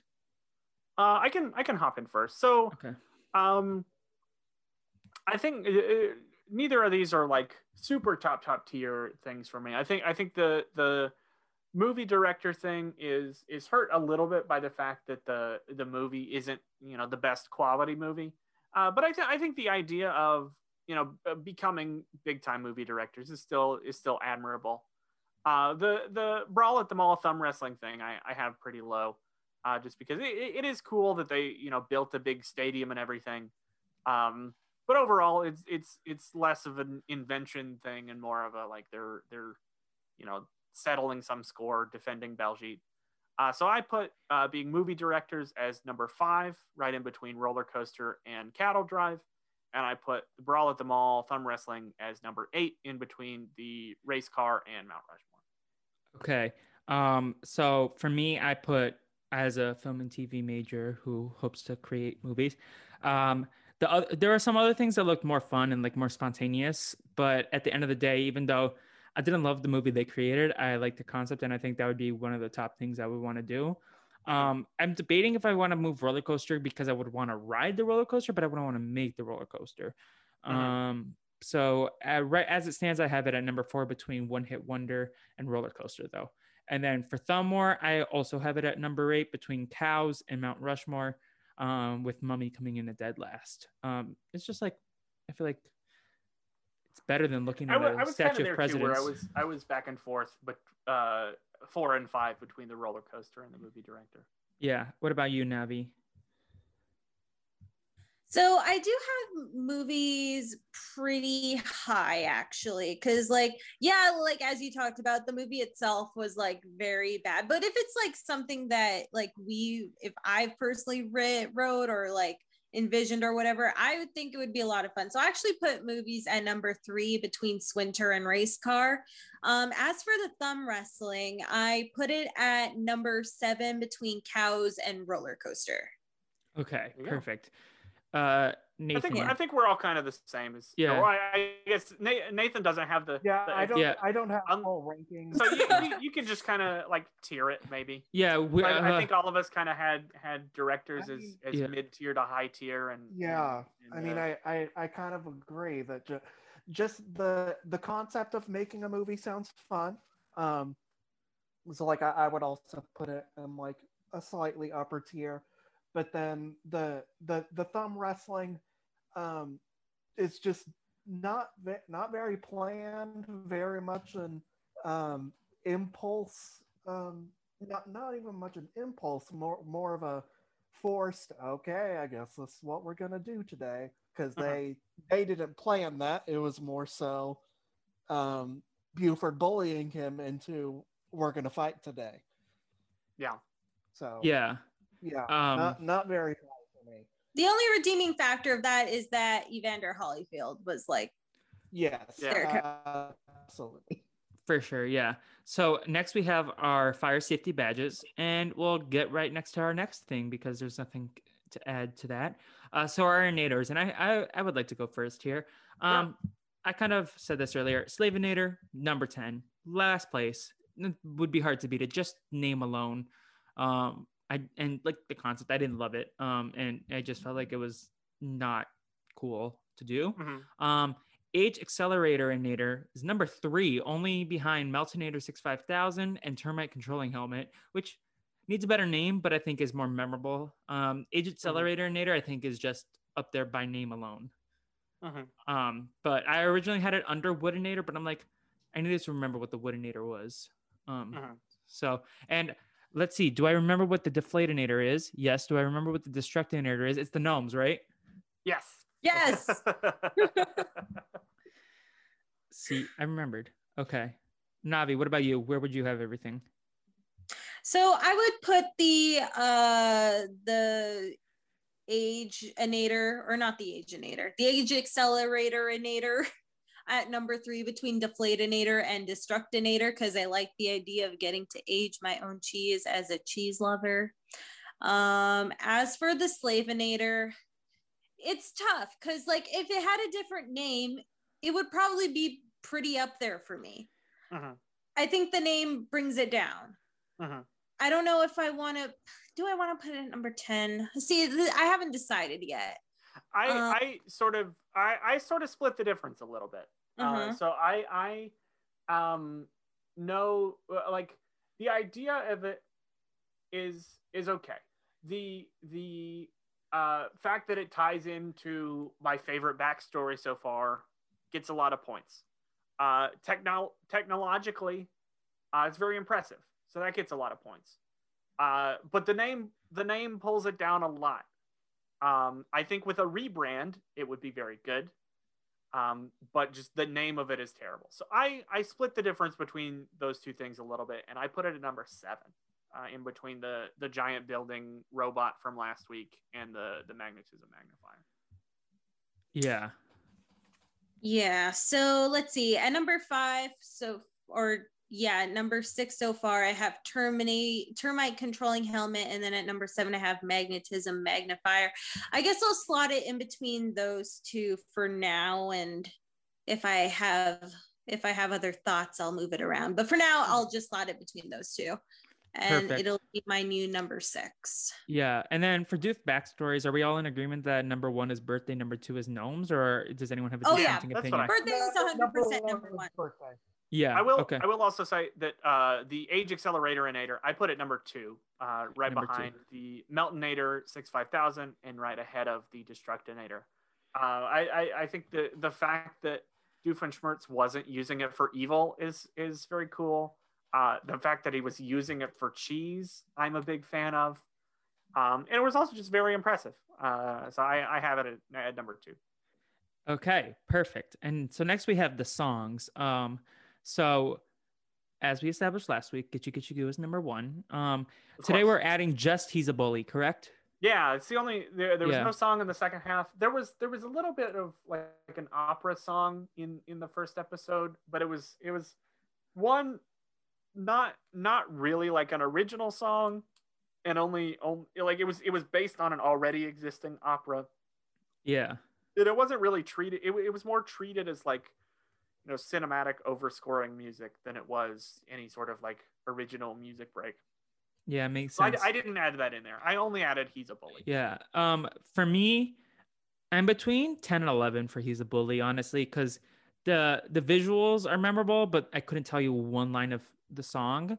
But Go Phineas Go, I feel like is more memorable as a song, but not as visually interesting. So I want to hear what you all have to say first, and then maybe I'll finalize my slots.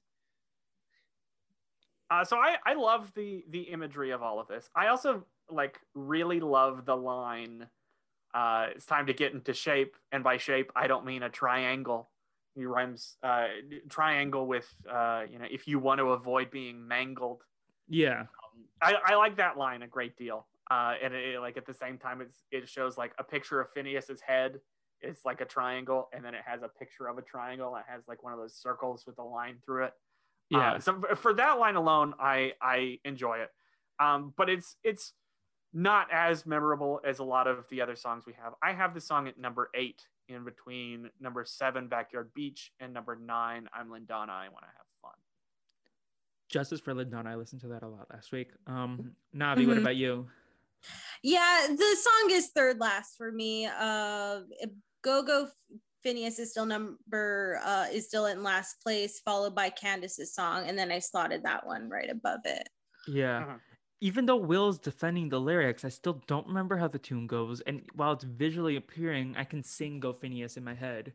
So I think I'm just like by that, I'll switch them.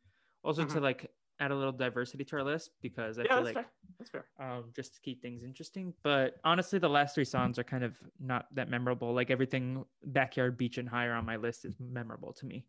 Mhm. Um, and then lastly, we have uh, our episodes. Um, so we're adding Raging Bully and Lights Candace Action. Uh, does anyone have theirs solidified yet, or should I go first? Uh, you can you can go ahead. I think I've got mine. Okay, so just for everyone to remember, I have Gnome Lawn Beach at number one. I'm not going to say the whole episode title. S'Winter at two, Flop Stars at three, and then currently in last is The Fast and the Phineas. And congratulations, The Fast and the Phineas. I put Lights Candace Action below you, and I Mm. remember liking it a lot more when I was younger. But like the episode felt so short and full, like devoid of plot for the most part Mhm. that it Mhm. felt like very filler episode, like something they could slot in that it, there wasn't as much thought in this week. I don't know. This week was kind of a downer because I also put Raging Bully at number eight, just above the Fast and the Phineas. So something about these two episodes were a little unmemorable, and maybe it's because they didn't really do something super epic, like of their own creation. They got hired to direct a movie. They like got roped into fighting Buford. They didn't like.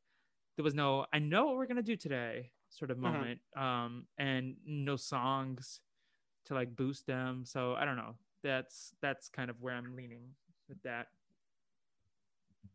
Uh, so I have I have I also have Lights Candace ac- Action pretty low. Uh, I have it at number nine, above uh, Candace loses her head, but below the Fast and the Phineas. Uh, I have I have Raging Bully pretty close to the middle. I, I think, you know, overall it's it's um, not as as exciting as some other episodes, but it does have a lot of of redeeming qualities to it. It is what introduces us to Baljeet. It is um, what gives us this very good Dr. Doofenshmirtz backstory. Um, so I have that at number five. I have Raging Bully at number five, in between S'Winter and Are You My Mummy? Perfect. And Navi? Yeah, so for me, Raging Bully is at number seven between roller coaster and race car. And I've been wrestling with where I wanted to put lights can I where I've been wanting to put lights Candace action. And I'm like, you know what? Screw it. It's last on my ranking. I, I just couldn't bring myself to really care per se. Like it should have been something that appeals to me as someone who likes movies and like the movie making process, but it just didn't. And like the fact that like the Doofenshmirtz of it all um didn't really help either. me a Like he was off. just minding yeah, like he like it was the saving grace of the episode, and even that wasn't enough to push it over the top for me. So yeah, it's uh, last place behind Mount Rushmore. So Yeah. Um, and with that, we close out our ranking. Nathan, how do you segments for this feel about? Uh, uh, Oh, yeah, I go ahead, Nathan. Tier wise, where do you have these episodes? Where do you have this song? I mean, I don't I don't entirely know if I could like give an accurate description because I'm not I haven't watched the the previous episodes like the rest Sure. of y'all. Um I mean, I'd I'd probably say um Raging Bully is probably somewhere like probably like lower B tier um Uh-huh. if just for the backstory. Um, yeah. and um, Lights Candace Action lower than that, may somewhere in C tier, maybe mid Mhm. to upper C tier, but like not not a lot of memorability there. So This no, is currently it's, um it's unfortunate. my Candace taking photographs or bringing posters to Linda sort of tier. Like roller coaster, raging bully, the Fast and the Phineas, all next to each other. Um, but yeah, so that's our rankings. Does anyone have anything final to add about these episodes before we do plugs and stuff? Uh, I don't think there, we got some more good good Oh, feedback, feedback, from right? Giovanni that that we can maybe Mhm. uh, maybe maybe later we can we can touch on a little bit more about some of the the finer details of some of the parallels between this show and Hey Arnold, uh, which which I hadn't thought of before, but now I I sort of want to think about Yeah. a little bit more before before we talk about it.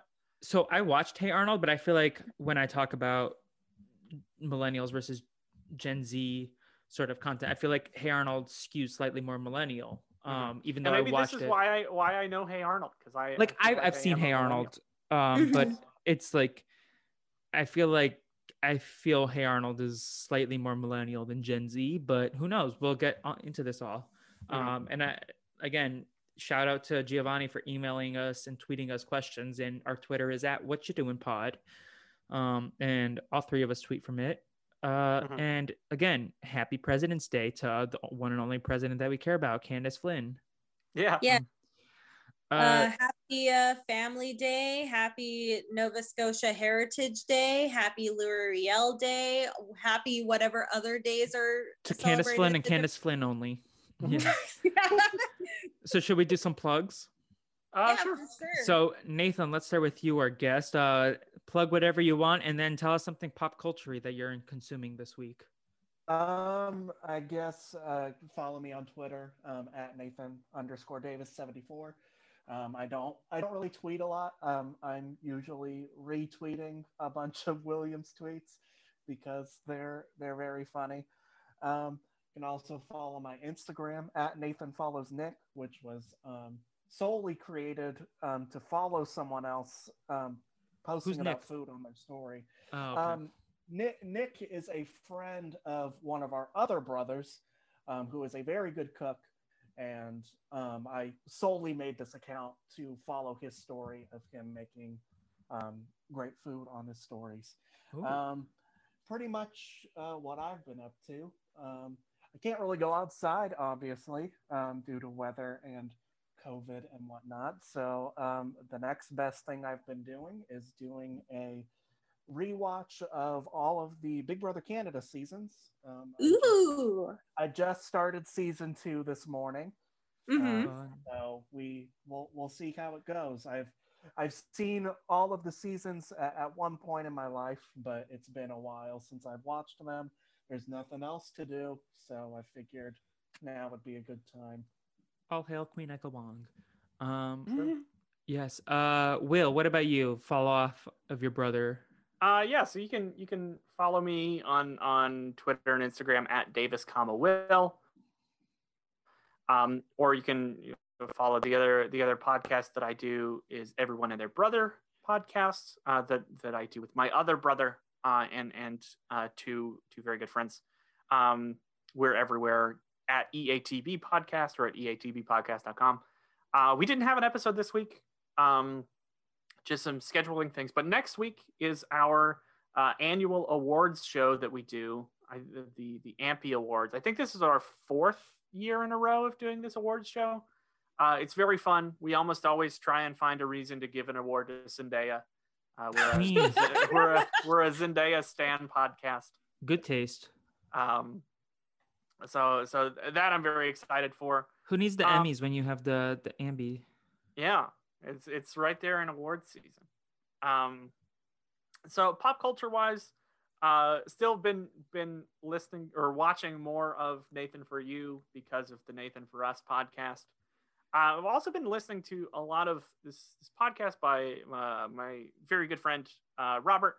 Uh, he he hosts a podcast called Run the Layers. That's all about creativity, uh, where he interviews different people and different creators about you know what they think about creativity and their you know their their views on creativity and the creative process. Uh, so if you're all interested in any kind of like content making, uh, he's got a whole first season out of of Run the Layers. Uh, Fun, fun. cool to check out. Yes. Uh, Navi, where can people hear more from you? See more from you? You can follow me on Twitter at cause I'm Navi. And don't feel bad, Nathan. I only retweet what you do in pod stuff anyway, so it's all good. Um, I will not be on Angan there this week because the scheduling just didn't work out, but I will be on next week, fingers Yeah. crossed. I Just to will still clarify, be- there there is no Angan there this week. Um, Yeah, it's no not that Navi got bumped. yeah. Yeah, or that they uh, ended up canceling their podcast like they talked about last episode.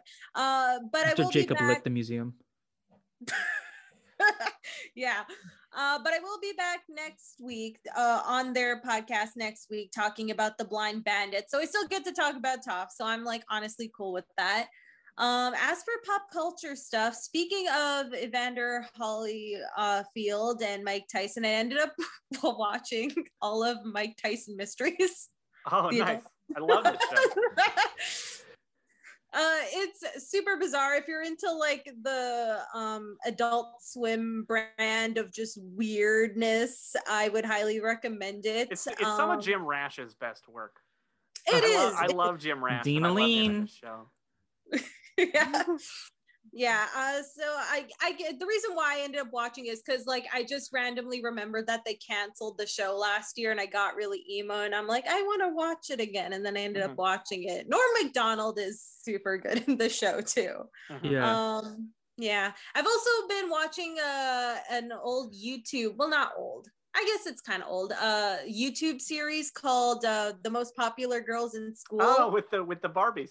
Yeah, with the Barbies. it's so funny. Like the first three seasons, especially, were really great. Um, season four is kind of a dip in quality, but then I find season five is kind of a return to form. Um, but yeah, I would highly recommend checking that out on YouTube. Uh, the most popular girls in school. I think people said it's like a mix between Mean Girls and Robot Chicken. Would you say that's a fair? I could I could I could get that. Sounds wild to me. Yeah, it is wild. I think you would really like it, Felipe. I think I think so. Um, okay. So is it me now? Uh, yeah. So Mhm. uh, I just recorded a podcast with Naomi Calhoun where we did a discussion on why Abby Maria Gomez is a underrated Survivor player and not just a great character. Um, I don't know when she's gonna post that, but stay tuned to the Mike White was Rob podcast where I reveal one of my biggest secrets that I've never seen School of Rock.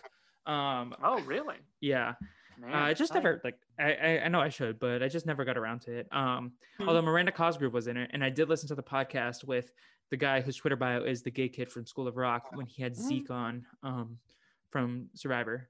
Uh, what else? Uh, uh, coming up in like 20, 30 minutes, I will be recording Scooby Doo and the Alien Invaders, uh, a podcast with Lindsay Bebo and Kate, who was our guest last week for Flop Stars. We'll be going in all that in the lore and the mystery versus uh, magic debate is going to be discussed. Um, and then that's probably on my podcasting for the week, but I will be on the aforementioned Naomi's Twitch stream maybe next week, uh, talking about um, Gen Z versus Millennial, the line. Um, and that's twitch.tv slash nay, N-A-Y underscore O, O-H underscore me, M-I. Um, that's her Twitch. Uh, and then I had something else to plug, but I forgot. Oh, uh, yeah. So you can follow us, What You Doing Pod on Twitter. And then you can follow the Brazilian Dragon, Brazil Dragon Pod on Instagram, Twitter, TikTok. And you can follow me at What the Fleep on Twitter and TikTok and Clubhouse, which honestly, like, it's just I don't Zoom. understand Clubhouse. It's Zoom, Me but for audio only. Literally, I don't get the hype. Like, I, I sorry, I like, I don't, I don't. It's I go for networking events more than anything. Um, Mhm. because uh, yeah. So in terms of pop culture, Zoey's Extraordinary Plays had a really good episode last week, and I went to a Clubhouse panel on that. Um, WandaVision keeps being great. Uh, and then uh, binge mode. I wanted to plug for my thing. It's Mm, a nice. podcast. I I found it like earlier last year, and then as I've been watching more Star Wars movies, uh, I am doing that and listening to old Star Wars binge modes as well as the Marvel I'm stuff. a big fan of of Jason Concepcion. Yeah, well, apparently he's leaving, right? He already left. Yeah. But he's like finishing this season of binge Yeah, mode. I think I think they're I think they're letting him finish binge mode Marvel. Yeah. I would like them to just let him stay on for binge mode. Yeah, he, he did another podcast called The Connect with Okay. him and Shea Serrano that is Yeah. is really good. They are very NSFW. If you thought some of the stuff we say is NSFW, um, they were talking about in one episode Jar Jar and what he could do with all that with that tongue. Um, Oh, it, it's wild. Um, but yeah, so that's the plugs for me. Um, and yeah, I One of these days we'll find a good a good stinger how to end the podcast. Yeah. Uh, what should our hashtag be today? Uh, thumb wars. Um, hashtag uh, Boston Belt Sander. How do you spell that? Uh, Boston like the city, belt And then- like the thing okay, you belt. And then wear, uh, and Sander. then Sander like uh, the thing in a beach. if, Okay. if it were if it were uh, more. yeah. So tell us what's coming up next week, Will. Oh yes, yes. Next week is get that Bigfoot out of my face and tree to get ready. Season one, episode six. Yes. Um, the the Bigfoot episode, and I think tree to get ready is is uh tree houses. I think it's when Okay. they make tree house robots. Yeah. Uh, we'll see. Ooh, we'll find out when we watch it. yes. Oh, oh, Um, spoiler alert, they do. Well, in that case, uh, yeah, just just follow us on the Twitters. Uh, ignore my nonsense on there, and we'll talk to you next week. Goodbye, everyone. Bye. Bye.